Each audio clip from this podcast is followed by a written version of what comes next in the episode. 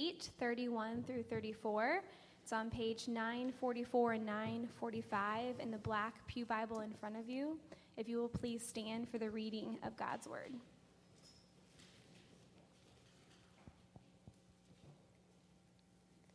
What then shall we say to these things? If God is for us, who can be against us? He did not spare his own son, but gave him up for us all. How will he not also with him graciously give us all things? Who shall bring any charge against God's elect? It is God who justifies. Who is to condemn? Christ Jesus is the one who died.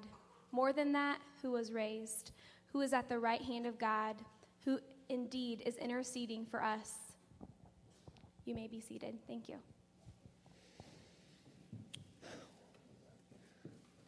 Well, this is it. We're, we're heading towards the end of Romans chapter 8. We're starting to land the plane. It's beginning its descent, so to speak. And so, what today we're going to do as we concentrate on these four verses, verse 31 through 34, here in Romans chapter 8, what you're going to see is this idea that Paul's going to put before us this idea of no accusation. Next week, we're going to wrap up Romans chapter 8, where Paul is going to talk about this idea of no separation. But this morning, we're going to see is Paul is going to come to us and he's really going to usher us into the third major section of Romans chapter 8. So, if you wanted to pan back from Romans chapter 8, you could easily divide Romans chapter 8 into three big sections. The first section we spent several weeks working through was verses 1 through 17. And in that first major section of Scripture, we saw the transformation of believers by the Spirit. So, Paul's talking about life in the Spirit. Believers have the Spirit of God dwelling within them. And it's this indwelling spirit who is the foundation of our hope. We have the hope of freedom from the power of sin and death. We have the hope of future resurrection bodies.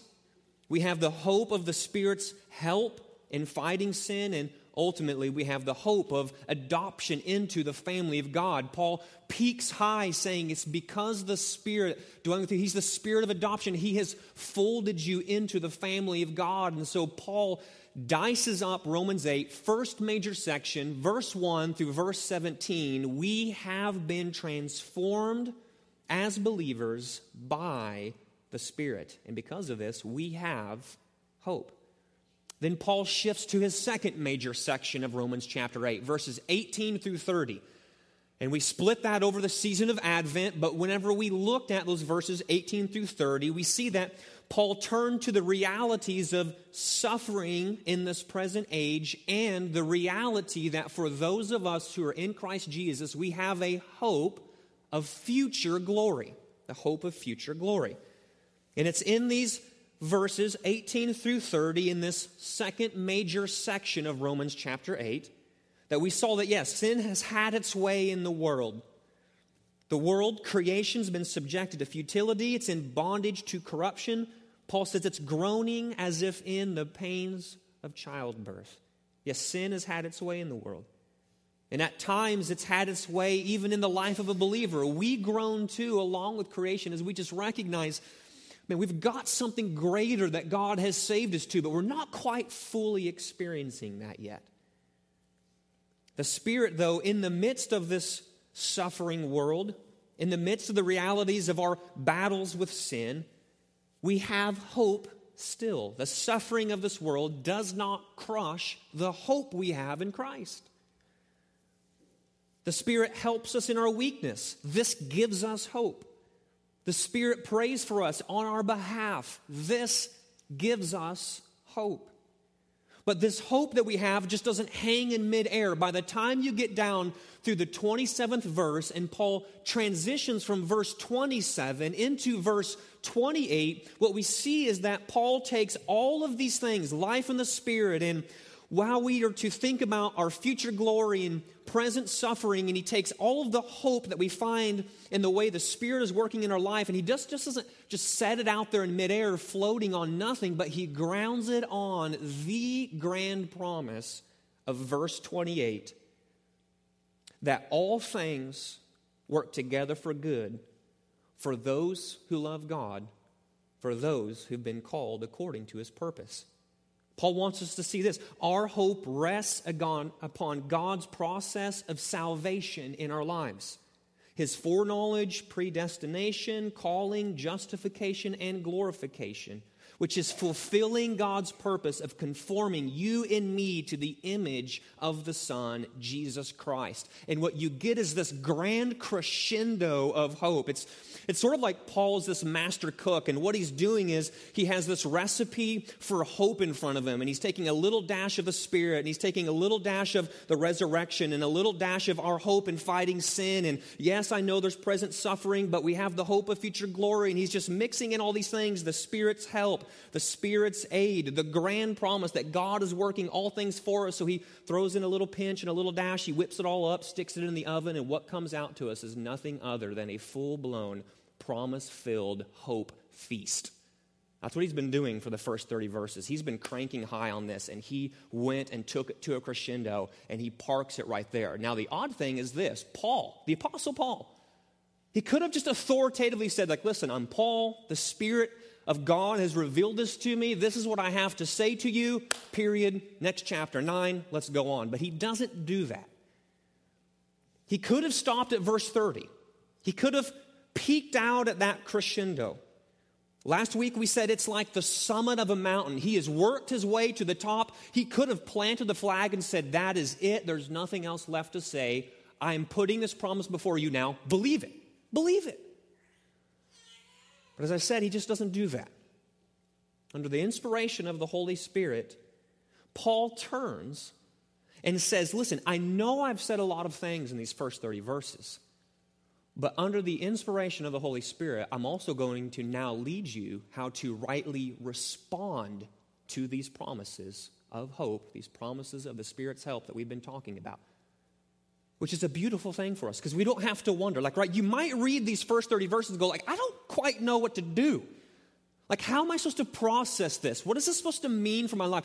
What do I need to think? What do I need to say? What, what are the actions of my life supposed to be? And we don't have to wonder. God, in His beauty, has loved us enough to inspire Paul by the Holy Spirit to then turn and write some of the most eloquent verses that you could possibly find in the scripture as Paul turns to verses 31 through 39 of Romans chapter 8, which is the third and final section of this chapter. So we can ask ourselves this question with all that has been said about life in the Spirit, how exactly are we to think? Paul answers, I want you, sir, I want you, ma'am, to think like this. Know that for those who are in Christ Jesus, no accusation will stand against God's people. This is the main idea of what he's going to deliver to us in these verses 31 through 34. For those who are in Christ Jesus, no accusation can stand against God's people. So, what we're going to do is just take that main idea, we're going to divide it up into four main headings as we work through these four verses. So, remember this no opposition no withholding, no accusation, no condemnation. No opposition, no withholding, no accusation, no condemnation. So, first, we're going to see is this verse 31 that Paul is going to show us this idea of no opposition. You look in your copy of Scripture, you can read verse 31. What then shall we say to these things? If God is for us, who can be against us? Who can be against us?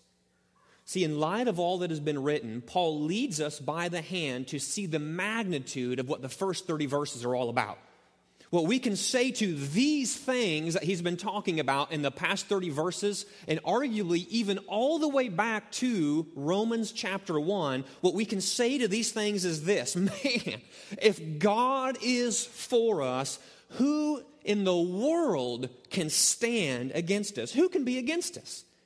See, it's the activity of God's Spirit in our transformation, along with God's sovereign guidance in our salvation and the circumstances of our life, These things are the evidence that God is for us. God is for us. So when Paul goes on to ask, well, if God is for us, who can be against us? He does not mean that believers have no opponents, like he somehow got his head stuck in the sand where it's like, listen, if you're just a Christ follower, there's going to be nobody who's going to oppose you here, here on this world, here on earth. He's not saying that. When he says who can be against us, he's not saying that believers will never have any opponents against them. That's just, that's just not the way Jesus talks. But what he means is that with God for us, it makes not the slightest difference who stands against us. See, if God is for you, then God Himself would have to be defeated for you to be defeated. And the resounding truth that pours forth from Scripture is that nothing can defeat God. Nothing can outdo God. There's not God and then someone who's one step higher. He is the pinnacle. The buck stops with God Himself. And if you are in Christ, which means you have a relationship with God, and if God is for you, then someone, something has to come along and defeat God in order for them to be able to get to you. But the good news is, nothing can defeat God, nothing can outdo God. Therefore, since God is for us, no one can successfully oppose us. And the proof that God is for you is then found in what God has given up for you. See, these four verses are all connected together. Martyn Lloyd-Jones a, was a famous preacher in the 1900s in England, and he had this phrase, logic on fire. That is what verses 31 through 34 is. It is logic that is on fire. He is just logically taking the step listen, if this is true, then this has to be true. And if this is true, then this has to be true. And if this is true, then this has to be true. These four verses are logic on fire, and they're meant to stir our hearts to realize the good, promise filled hope that you have if you are in Christ Jesus. God is for you. And how can we know that God is for us? Paul says, well, just look at verse 32. I'll show you how much God is for you. See, with God, there's no opposition. With God, there is no withholding. This is how much God is for you. He who did not spare his own son, but gave him up for us all, how will he, God, not also, along with the Son, graciously give us all things. With God, there is no withholding. See, God did not spare his own son. Instead, God gave him, Jesus Christ, up for us all. And all the evidence that you and I will ever need in order to know just how much God is for us is by looking to the cross. See, Christ's crucifixion is the landmark event which stands at the center of history, where it proclaims the magnitude of God's love for sinners. See, at the cross, God the Father did not spare his own Son, for at the cross, the full weight of God's wrath against sin was laid upon Jesus Christ. The prophet Isaiah paints this picture about the Christ when he writes that he was pierced for our transgressions, he was crushed for our iniquities. The Lord has laid on him the iniquity of us all. He was oppressed, he was afflicted. By oppression and judgment, he was taken away. And then Isaiah comes to this point where he says, ultimately, it was the will of the Lord to crush him. See, at the cross, the Father freely gave up the Son for us all. The cross is good news for sinners because at the cross we can measure just how great God's love is for us. And we don't measure God's love for sinners in feet, in inches. No, we measure God's love for sinners with a bloody Savior. That's how much God loves sinners. See, the idea of God not sparing the Son lies at the very heart of the gospel.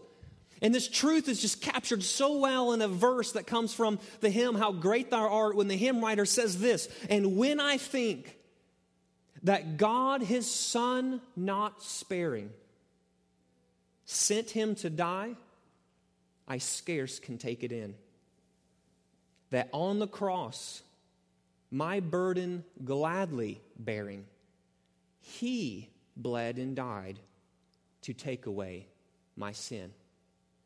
See, at the cross, God did not spare his son. At the cross, out of love, God the Father sent his son to die in your place in my place. And when we think about this, what we're to do is draw the same conclusion that the hymn writer does. I can scarce take this, and I, I can't fathom this. I can't wrap my mind around the realities of how much God loves us and that He would not spare His Son. I mean, He could have spared Him and said, I will do something else to save people. He could have had an alternate plan, but he didn't. Plan A from before the foundation of the world is that God the Son would take on flesh, live amongst us a perfect life, living the life we could not live, and then dying the death that we deserve. That's what's amazing about the gospel that on the cross, Jesus gladly bore my burden, bore your burden. He bled and died to take away your sin and my sin. See, ultimately, at the cross, we find God's most extravagant act of love that could ever possibly be portrayed. The old preacher Octavius Winslow asked this question Who killed Jesus? Who killed him? Who, who put him to death? Who's responsible? Who killed Jesus? And he goes on to say, See, it wasn't Judas who killed Jesus out of greed. It wasn't Pilate who killed Jesus out of fear. It wasn't even the Jews out of envy. No, the truth of the matter is that it was the Father out of love. See, for at the cross, we see that God so loved the world that he gave his only Son. See the same language? Love leading to giving. God so loved the world that he gave his only Son so that whoever believes in him should not perish, but have eternal life. God did not spare the Son, and he did so out of love for your benefit and my benefit.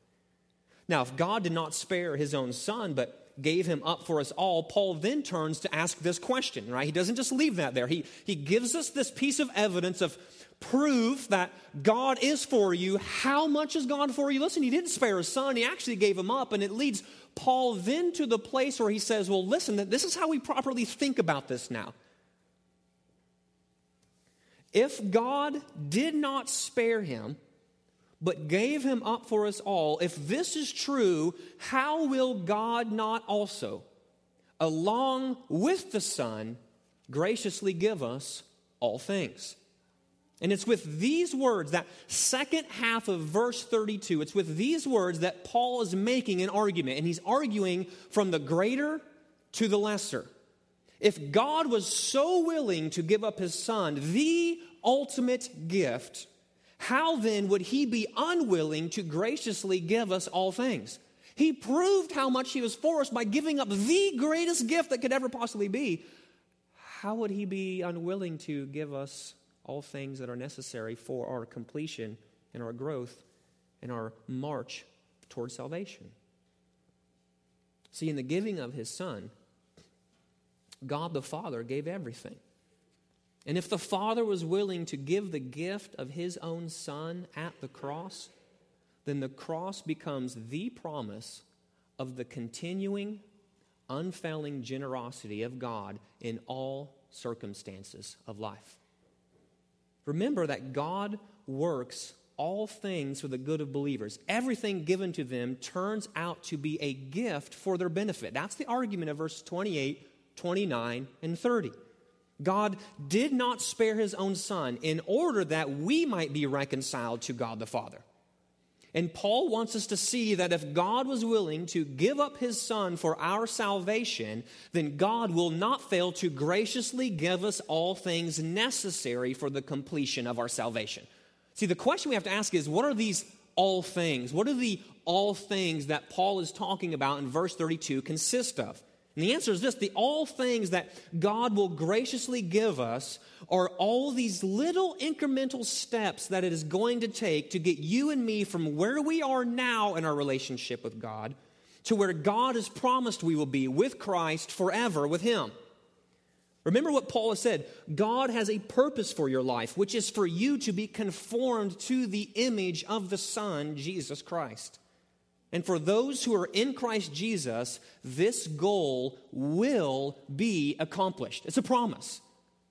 If you are in Christ, it means this God has called you, God has saved you. And the promise is this that in his calling, on that promise, it leads to the fulfillment of the purpose. The purpose being, you will be conformed to the image of the Son. It will be accomplished. It's not, well, it might be, and if you do enough good works to really convince God that you are really legit, then it'll work. No, because God saved, because God called, because God filled you with the Spirit, because God justified, because God will glorify the purpose and the promise, they're going to come to pass.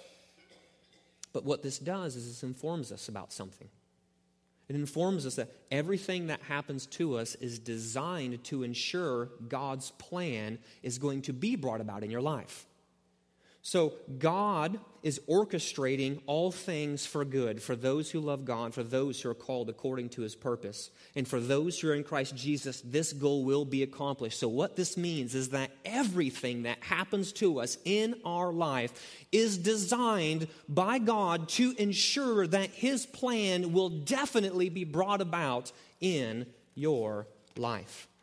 God withholds nothing that we need to become like Christ and to live forever with Christ. See, He stands ready to give us whatever we need so that we will be prepared for eternity in heaven.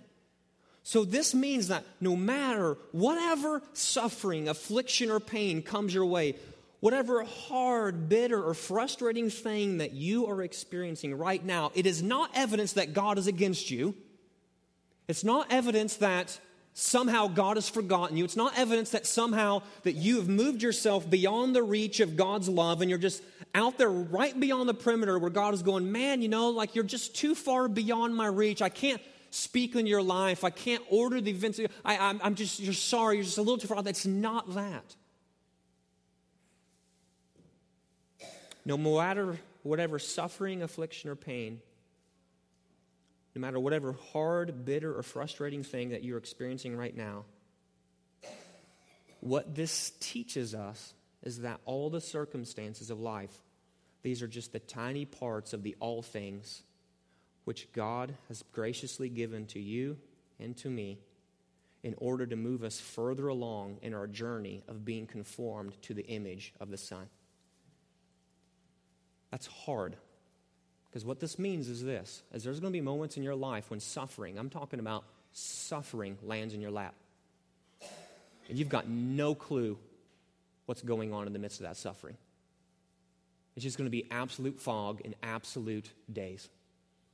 Debris, ash, rubble everywhere. You've got no, your life is literally crumbling around you and you've got no answers.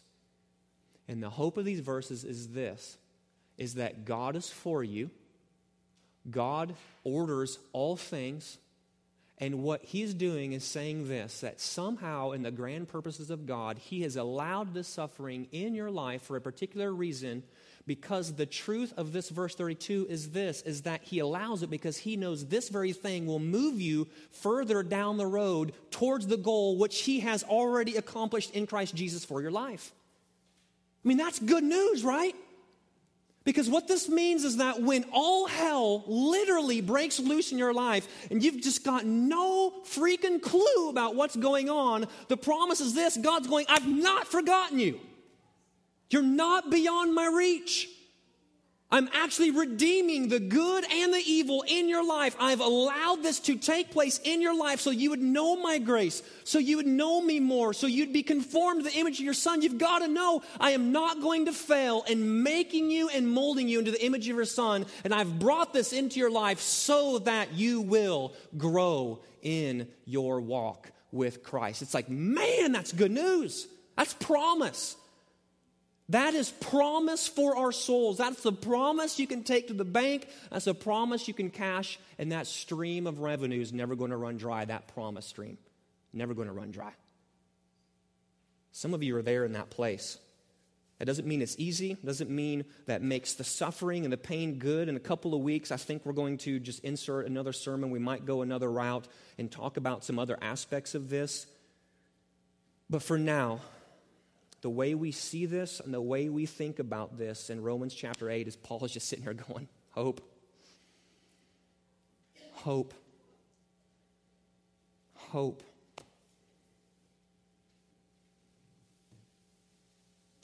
God is for us. God did not spare his own son. God gave the Son up for us all, and the conclusion we can draw is that no one will be able, no one will ever be able to bring any charge against God's elect. Verse 33. Why? For those who are in Christ Jesus, there is no accusation and there's no condemnation. There's no accusation and there's no condemnation. If it's true that God is for us, and if it's true that God did not spare his son, if it's true that he did not give him up for us, Paul says, let me just take it into the, a courtroom setting. Let me paint this, this picture of like a judge where some people might come and go, Man, God, I know you've done some things for this person here, but I'm going to lob accusations. I'm going to lob condemnation upon this person. And the promise that Paul then rolls into in verse 33 and 34 is this that for those who are in Christ Jesus, we know that God is for us. And if God is for us, that means God has justified us. And if God has justified us, then we can say, Who shall bring any charge against God's elect? Who can accuse us and actually make that accusation stick? Answer nobody. Nobody can do that. What if someone comes and stands before us on that final judgment day before God, where my only hope is pleading the righteousness and the blood of Jesus Christ that is now mine because I've placed my faith in Jesus Christ as my only hope of salvation, I'm standing there going, God, I've got nothing else to plead before you. I'm not bringing my good works. I'm not bringing my religious deeds. I'm not bringing my religious actions. I'm not bringing anything that I've done. Everything that I've done is paltry, and nothing I can do can save me. My only hope of pleading before you is the person and the work of Jesus Christ.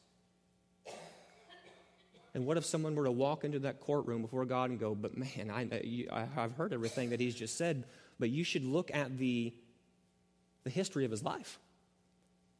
There's times when he's failed, there's times when he's faltered, it's times when he had this really awesome zeal, but then he failed in discipleship. There's times when he said certain things and then would go home and sin. Don't, haven't you looked at the, the pictures and the panorama of the life of Jonathan Davis? I know that he's pleading the blood of Christ, but I'm going to condemn him. He has done things that are not good, true, and right. What is our hope in that moment? Our hope is this that Christ Jesus is the one who died. More than that, who was raised, who is at the right hand of God, who indeed is interceding for us. See, before God, you and I will not be condemned because Christ Jesus is the one who died. The Bible speaks very plainly that those who are outside of Christ, they stand condemned before God. Romans chapter 8, Romans chapter 1 verse 18, the wrath of God is revealed from heaven against all ungodliness and unrighteousness of men who by their unrighteousness suppress the truth. To stand before God on that final day of judgment apart from Christ is to stand before God justly condemned for your sin. But here Paul is building his case that for those who are in Christ Jesus, they now have no condemnation. There is no one who can justly condemn God's people before God because the death of Jesus on their behalf has satisfied God's wrath against them. Christ has redeemed them from the condemnation that they justly deserve by taking their condemnation upon himself. Again, the hymn writer nails it when he writes, bearing shame and scoffing rude in my place, condemned he stood, sealed my pardon with his blood. Hallelujah. What a Savior. See, the gospel of the cross is this In my place, condemned, he stood. There is therefore now no condemnation for those who are in Christ Jesus because Christ Jesus is the one who died, taking my condemnation upon himself. It's the great exchange of the gospel. It's the thing that we should scarce be able to take in that Christ's righteousness gets credited to my account, but my sin and condemnation get credited to his account. It's the thing that we can scarce take in. But see, not only that, not only are you not condemned because Christ Jesus is the one who died, but you stand not condemned because Christ Jesus is the one who was raised. Satan, sin, and death couldn't defeat Jesus. They tried very hard, couldn't do it.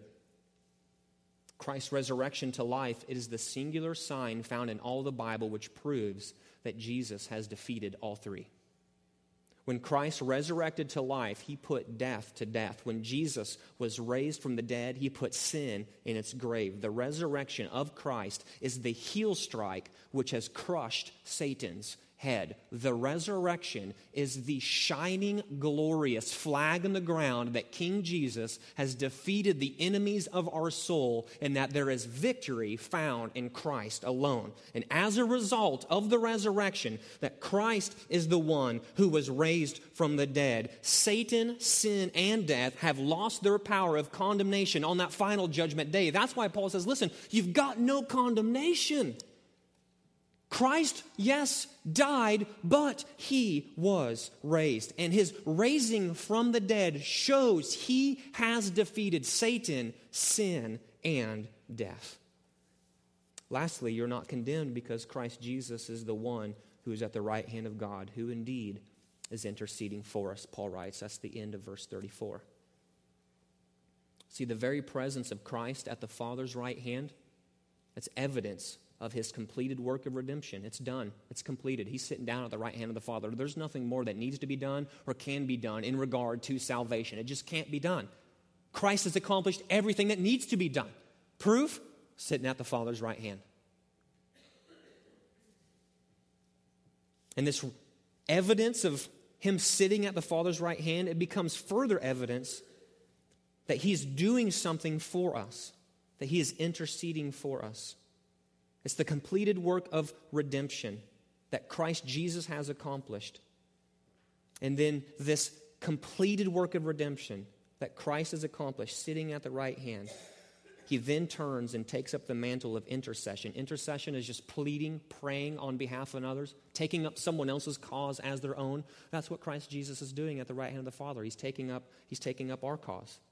He's interceding for us before God, continually pleading our cause before the Spirit. For those who are in Christ Jesus, no accusation, no condemnation will stand against God's people. So, how do we respond to this? Verses 31 through 34. How do we respond to this? In light of all that we've just heard, we, we must remember that in Christ Jesus, from these verses, there's no opposition, there's no withholding, there's no accusation, there's no condemnation. But we must also remember that these realities do not stop Satan from doing whatever he can to still attempt to accuse you and to condemn you. See, we have to understand Revelation 12:10 tells us that Satan is the accuser of the brothers, the accuser of the, of the brethren. He wakes up in the morning cracks his knuckles, and goes, I'm only going to set myself to do one thing today hunt down the brothers and the sisters who are in Christ and do whatever I can to accuse them and to seek to condemn them, to heap guilt upon them, and to pour out shame into their face relentlessly. Nighttime comes, he wakes up the next morning goes, Second verse, same as the first. Accusation, condemnation, guilt, shame. Next day, accusation, condemnation, guilt, shame. That's his MO. That's what he does.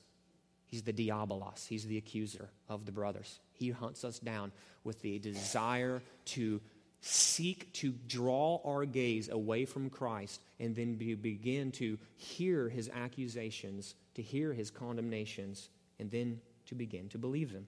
This is what he does. Satan loves to point out our hypocrisy, and he loves to drag us down with guilt over our failings.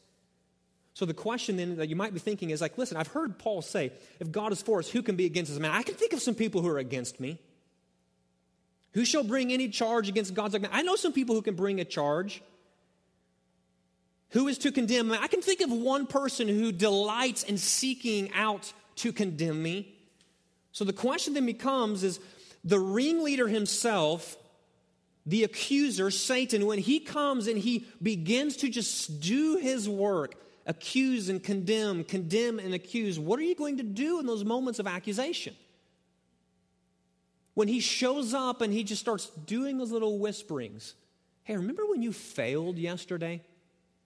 Remember when you said, Jesus, I will never sin like this again? To five minutes later, sin like that again?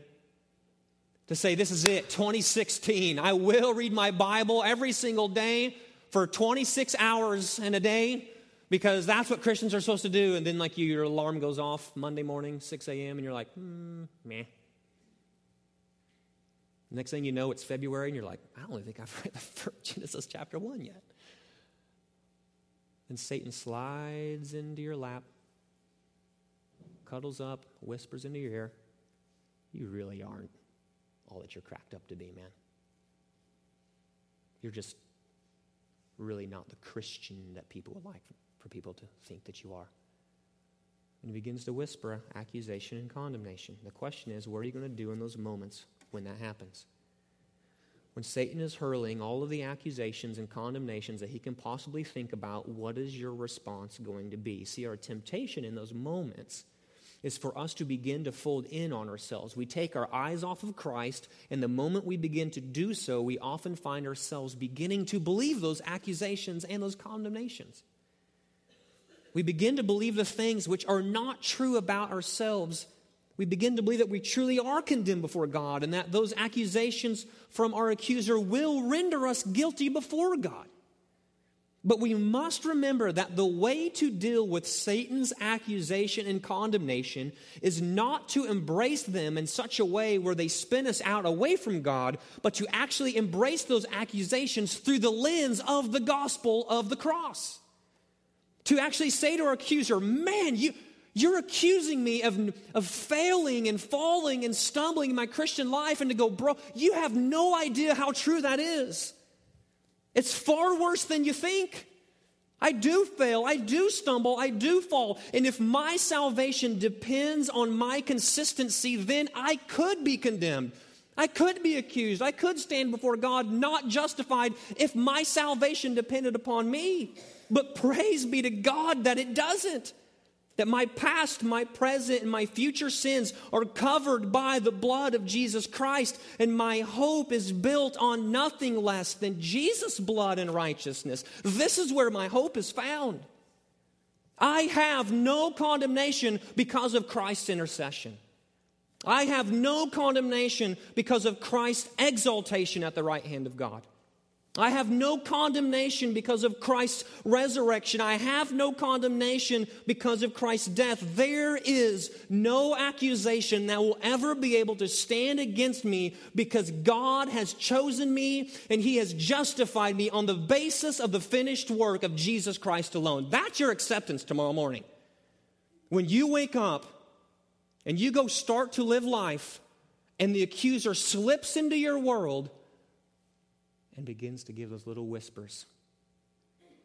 Not cracked up what you're trying to put out. All right, man, you're just not quite what you want people to think. Man, you didn't read your Bible long enough. You didn't pray long enough. You didn't journal long enough. You missed that opportunity to share the gospel. You didn't go to church. You missed community group. You missed. You didn't do. You missed. You failed. You followed. You stumbled. You didn't. You didn't. You didn't. You didn't. You didn't. And in that moment, what are you going to do for brothers? You've got to stand up and go, bro, Satan, you have no clue. You're actually preaching the gospel to me. See, the enemy loves to preach the first verse I am condemned before God. And he will put that in your face, but he conveniently forgets the second verse, which is this But Jesus saves. The second half of Satan's condemnation, he conveniently forgets to tell us You're accused before God. I am accused before God because of my sin. But praise be to God that I have been washed clean by the blood of Jesus Christ. That's the gospel. That's how you embrace accusation through the lens of the gospel. That's how you brace condemnation through the lens of the gospel. You stand not on what you bring to the table, but you stand upon the foundation, Christ, the solid rock, his person and his work, which he has accomplished upon the cross. That is how you live the Christian life as a believer in light of the gospel. This is the basis of our acceptance with God. This is how we can stand secure and firm in Him. Nothing in my hands I bring, simply to the cross I cling. So, if you're a believer here today, you've responded to the gospel, you've turned from your sin, placed your hope, your trust, your faith in Jesus Christ alone, how do you respond to what we've just heard today? It's simple. It's profound, but it's simple. What you need to do is rest and trust that everything that we've heard so far from Romans chapter 8, verse 1, all the way through Romans chapter 8, verse 34, is a promise that is true for you. Promise that's true for you. Are you in Christ? I'm in Christ. Has He called you? I believe He's called me. Has He justified you? Yes, He's justified me. Have you turned from your sin? I've turned from my sin. Have you placed your faith in Jesus Christ as your only hope of salvation? I have done this. Promise for you. All things for good. He will bring you to the place where He wants you to be. You are in Christ. God is for you. The not sparing of His Son means that you are in the grip of the Almighty. He is giving you everything that you need so that you will be conformed to the image of the Son. You have been justified. No charge can be leveled against you that will stick. Christ Jesus died. He was raised. He's at the right hand, interceding for you. You are not condemned. That's true of you this morning if you're a believer. So, Paul's invitation for you is that you just simply set back and behold the love of God that you sit back and you behold the love of God, that you would be overwhelmed by His grace. Another hymn, how deep that your mind would just go, just go wade out into the depths of the grace and recognize just how deep the Father's love for us, how vast beyond all measure. That He should give His only Son to make this wretch his treasure. That's your proper response this morning as a believer. But what about those of us who might be in our midst this morning are like, man, I don't know about this Jesus thing. I'm a doubter. I'm asking questions. I don't know really where I stand. I've heard the claims of Jesus. Maybe I haven't heard the claims of Jesus. I'm trying to wrestle like, what is this Jesus thing all about? Uh, what is your response to what we've just heard this morning. In a sense, it's just the exact same response as the believer. Your invitation this morning is for you to come and behold the love of the Father and to be overwhelmed by His grace for you. Your response is to see just how deep the Father's love is for you. Remember, how deep is the Father's love for you who are not yet believers in Jesus Christ? He didn't spare His Son. He didn't wait for you to fix yourself and then go, okay, I see now that John Davis has actually done a bunch of good stuff and he's made himself acceptable in my sight. Now I will save him. That's anti gospel. That's not the good news of Jesus Christ. The good news of Jesus Christ is this God shows his love for us in that while we were still sinners, Christ died for us. And that's what's the good news for you if you're here and you don't know Christ. It's not go and fix yourself then come and present yourself to God. It's you come to God and go, God, I've seen for the first time how deep and how vast the love of God is, and I want to respond. And the response of the gospel is this you just simply come and go, God, I don't know much, but I know this my way has not led me to you. And so I turn from my way. I look to your way, Jesus Christ, his person and his work and everything on the cross, and I am trusting in everything that he did. That is my only hope. That when I stand before you, God, on that final day of judgment, my only hope of being able to hear, you, sir, you, ma'am, are not condemned, has been accomplished by everything that Jesus Christ did on the cross. That's the proper response of for you if you're just trying to figure this Jesus Jesus thing out. So what we're going to do is just roll into that time of response. The band's going to come. They're going to start playing. And what we're going to do is respond. Some of us are going to respond through worship. The band is going to lead us in some worship songs, and it'll be good and right for you to respond in this way. If you are a follower of Jesus Christ, if you can say, like Paul has said here in Romans chapter 8, verse 1, there is therefore now no condemnation for me because I am in Christ Jesus, God has saved me. A good and right response for you is the Lord's Supper. There's two tables in the front, and there's one table in the back. And what we're doing when we take of the Lord's Supper is we're proclaiming the realities of everything that we've been talking about this morning. When you come and you take that little cup of juice and you take that little piece of bread, what you're proclaiming is this is that the blood of Jesus and the body of Jesus were spilled and broken for me. That is my only hope of being not condemned before, before God. That what Jesus accomplished on the cross has saved me, redeemed me, ransomed me, reconciled me to God the Father. And I want to come and celebrate that truth in front of us as a whole, with my family, with my community group, is to come and partake of these things and to respond in this way. That's a good and right response for you. Some of you just need to sit, some of you just need to pray, some of you need to seek out a pastor, some of you just need to weep, some of you just need to rejoice, some of us need to repent of sin. All of these things are good and right responses for us, and now is the time to be obedient to whatever God, to be obedient to whatever God is calling you to do. So as Connor leads us, I beg you, respond.